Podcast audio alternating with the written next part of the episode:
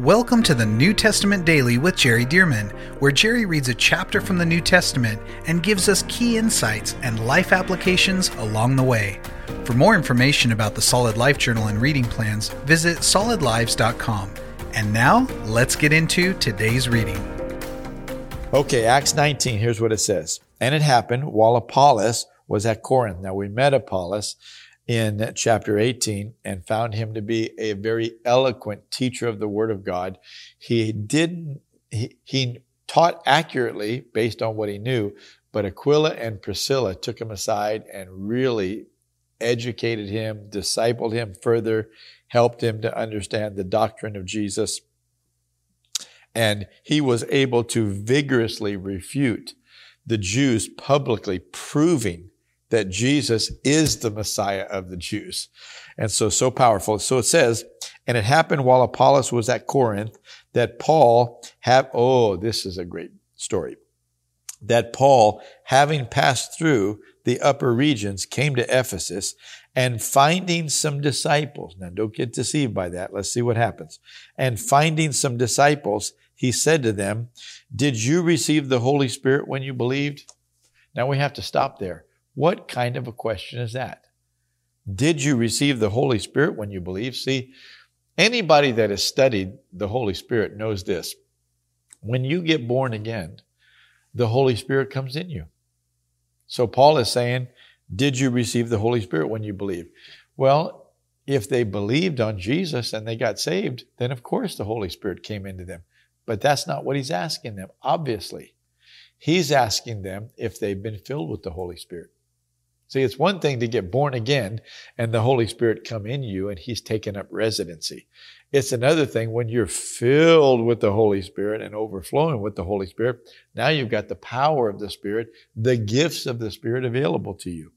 And Paul's asking them, really, have you been baptized with the Spirit? Have you been filled with the Spirit? Like Acts chapter 2, like Acts chapter 10 and like what we're going to see right here, Acts chapter 19. So it says here, did you receive the Holy Spirit when you believed? So they, they said to him, we have not so much as heard whether there is a Holy Spirit. And that puzzled Paul. So he said, into what then were you baptized? So they said, into John's baptism. See, they'd been baptized into John the Baptist baptism, hadn't heard about Jesus hadn't heard about the Holy Spirit. So it says, then Paul said, John indeed baptized with the baptism of repentance, saying to the people that they should believe on him who would come after him, that is, on Christ, on Messiah Jesus. When they heard this, guess what? They were baptized in the name of the Lord Jesus. What does that mean? They confessed Jesus as Lord and got saved and got baptized in water right then. Verse 6 and, okay, and subsequent to that, when Paul had laid hands on them, the Holy Spirit came upon them and they spoke with tongues and prophesied. Now, what do we see? We see these two distinct events. What are they? You get born again, and because you've made Jesus Lord and you're born again, we baptize you in water in the name of the Father, the Son, and the Holy Spirit. But after he did that, now Paul lays hands on them to receive the Holy Spirit, and the Holy Spirit came upon them, and they spoke with tongues and prophesied. See, so everyone who has believed, they've been told that, well, if you're saved and the Holy Spirit's in you, you do have the Holy Spirit. Yes, but you also need to be filled with the Spirit. Paul thought these were believers, born again believers. So he said, Did you receive the Holy Spirit when you believed? We ought to be asking that question too. People need not only to be saved, they need to be filled with the Spirit so that they can live a godly life and live a life of power. Verse 7. Now, when the men were about, uh, now the men were about 12 in all, so there are about 12 of these. Verse 8. And when he, and he went into the synagogue and spoke boldly for three months, reasoning and persuading concerning the things of the kingdom of God. But when some were hardened and did not believe, but spoke evil of the way, and the synagogue, we're talking about Jews, spoke evil of the way before the multitude, he departed from them and withdrew the disciples, reasoning daily in the school of Tyrannus. And this continued for two years, discipling, discipling, preaching, teaching. And this continued for two years. Watch this. So that all who dwelt in Asia heard the word of the Lord Jesus, both Jews and Greeks. He kept preaching to people. People were traveling in, traveling out, and the gospel began to spread because he stayed in one place and just kept preaching to people that were coming and going. Verse 11. Now God, I love this. Now God worked unusual miracles by the hands of Paul, so that even handkerchiefs or aprons were brought from his body to the sick, and the diseases left them, and the evil spirits went out of them. So handkerchiefs, aprons, cloths, they would have them on Paul's body, and then they would take them and they could travel for many miles and go to somebody who's sick and lay these things on sick people and they would be healed. Demons would go out. Now, do we have any other uh, scriptural reference to things happening like this? It does say unusual miracles. But do you remember when they threw a dead body into the graveyard, into the grave of Elisha the prophet? And as soon as that dead body touched the bones of Elisha, that body, that person came back alive. See, there was still such anointing in those bones. And then you remember the woman, she said, If I only I can touch the clothes of Jesus, I'll be made healed. And she got a hold of those clothes and bam, the power of God came into her. See, and so points of contact make a difference. And of course, there was faith involved. People were saying this was on the Apostle Paul, this apron or this handkerchief or whatever. And people would put their faith in the Jesus and the power of God that Paul preached. So this is extraordinary. And by the way, do you remember Jesus said in John 14, 12, most assuredly I say to you, he who believes in me, the works that I do, he will do also, and greater works than these he will do. See, we don't have record of Jesus sending clothes or aprons or anything. Of course, could he have done it? Yes. But Jesus said, greater works than these will they do because I go to my Father.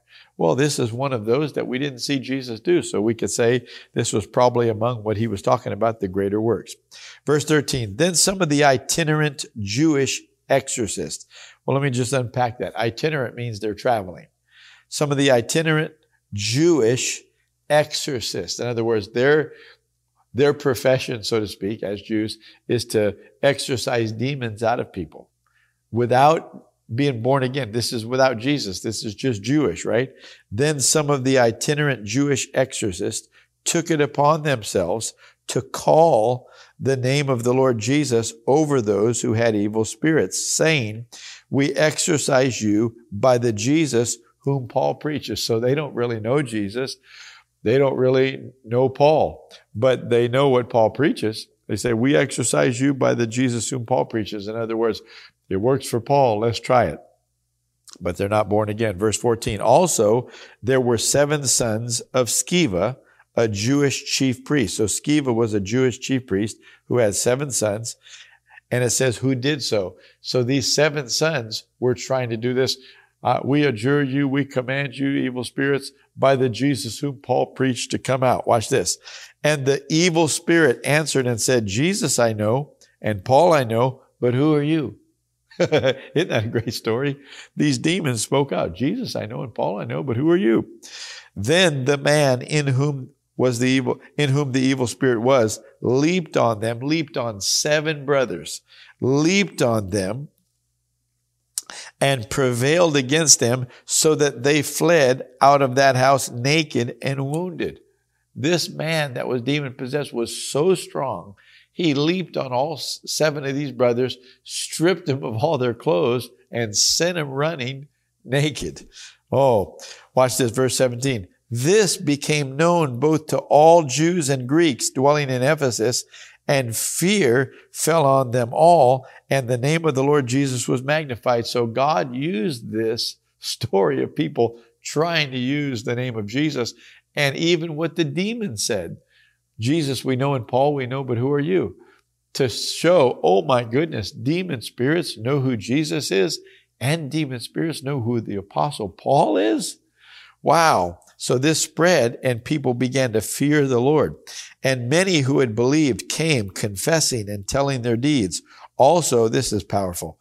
Also, many of those who had practiced magic brought their books together and burned them in the sight of all. And this is not talking about little magic tricks. This is talking about like black magic, spiritual, satanic powers. And it says, and they counted the value of them, all this stuff that they burned. They counted the value of them and it totaled 50,000 pieces of silver. So the word of the Lord grew mightily and prevailed.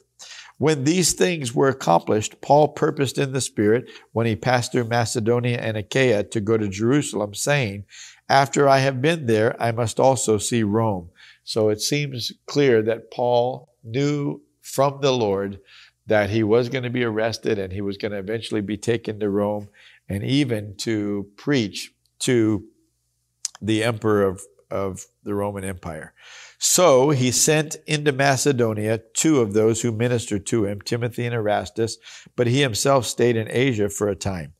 And about that time, there arose a great commotion about the way. Now, this is talking about Christianity, but this was, was one of the ways that they talked about it, the way, meaning the way of the Lord. Verse 24, for a certain man named Demetrius, a silversmith, who made silver shrines of Diana, this is a goddess, uh, brought no small profit to the craftsmen. He called them together with the workers of similar occupations and said, Men, you know that we have our prosperity by this trade. Moreover, you see and hear that not only at Ephesus, but throughout almost all Asia, this Paul has persuaded and turned away many people saying they are not gods which are made with hands. Well, you can see this is going to cost them some sales. Verse 27. So not only is this trade of ours in danger of falling in, into disrepute, but also the temple of the great goddess Diana may be dis- despised and her magnificence destroyed, whom all Asia and the world worship. Now, when they heard this, they were full of wrath and cried out, saying, Great is Diana of the Ephesians. So the whole city was filled with confusion and rushed into the theater. That's the theater I've been to, by the way, that's been uh, partially excavated. They rushed into the theater with one accord, having seized Gaius and Aristarchus, Macedonians, Paul's travel companions. And when Paul wanted to go into the people, the disciples would not allow him. Then some of the officials of Asia, who were his friends, sent to him pleading that he would not venture into the theater. Some therefore cried one thing and some another, for the assembly was confused and most of them did not know why they had come together. And they drew back excuse me, and they drew Alexander out of the multitude, the Jews putting him forward, and Alexander motioned with his hand and wanted to make his defense to the people. But when they found out that he was a Jew, all with one voice cried out for about two hours, Great is Diana of the Ephesians. You can just hear this massive crowd in this huge theater. Great is Diana of the Ephesians. In other words, we don't want to hear of a Jewish God. We don't want to hear what you have to say. We have our God. Diana of the Ephesians. Verse 35. And when the city clerk had quieted the crowd, he said, Men of Ephesus, what man is there who does not know that the city of the Ephesians is temple guard, uh, temple guardian of the great goddess Diana, and of the things which fell down from Ju- I almost said Zeus, from Zeus. Well, of course, this is a a fairy tale. This is a fabrication that this statue came down from the sky from Zeus, right? Verse 30, 36. Therefore, since these things cannot be denied, you ought to be quiet and to do nothing rashly. For you have brought these men here who are neither robbers of temples nor blasphemers of your goddess. Therefore, if Demetrius and his fellow craftsmen have a case against anyone, the courts are open and there are proconsuls, that's like governors or rulers. Let them bring charges against one another. But if you have any other inquiry to make, it shall be determined in the lawful assembly, for we are in danger of being called in question for today's uproar.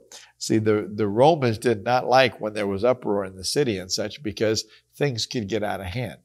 And so they would really, uh, really uh, warn any of these Roman city leaders, you, you keep control or you're going to lose your position. See, so they said, we're in danger of being called in, in question for today's uproar, there being no reason we should, uh, excuse me, which we may give to account for this disorderly gathering. And when he had said these things, he dismissed the assembly. All right, so we're going to go right into chapter 20 next. Uh, but we're just watching the Apostle Paul uh, go through many tribulations, trying to do his best to preach the gospel. I'll see you tomorrow for chapter 20.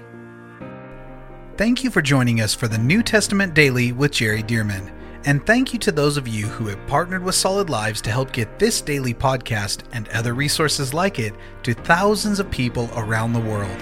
If you would like to partner with Solid Lives, visit solidlives.com/give. To find out more about the ministry of Solid Lives, how you can be a part of this church planting and disciple making movement, or for more great teachings and resources by Jerry, visit solidlives.com. We also want to invite you to check out Jerry's other podcast called The Jerry Dirmann Podcast. Here, Jerry shares with us at least weekly from God's Word, challenging us and equipping us to fulfill the amazing plan that God has for our lives. You can find links to this podcast as well as Jerry's YouTube channel online at solidlives.com. Thank you again so much for joining us, and we'll see you right here tomorrow as we jump into the New Testament Daily with Jerry Dirmann.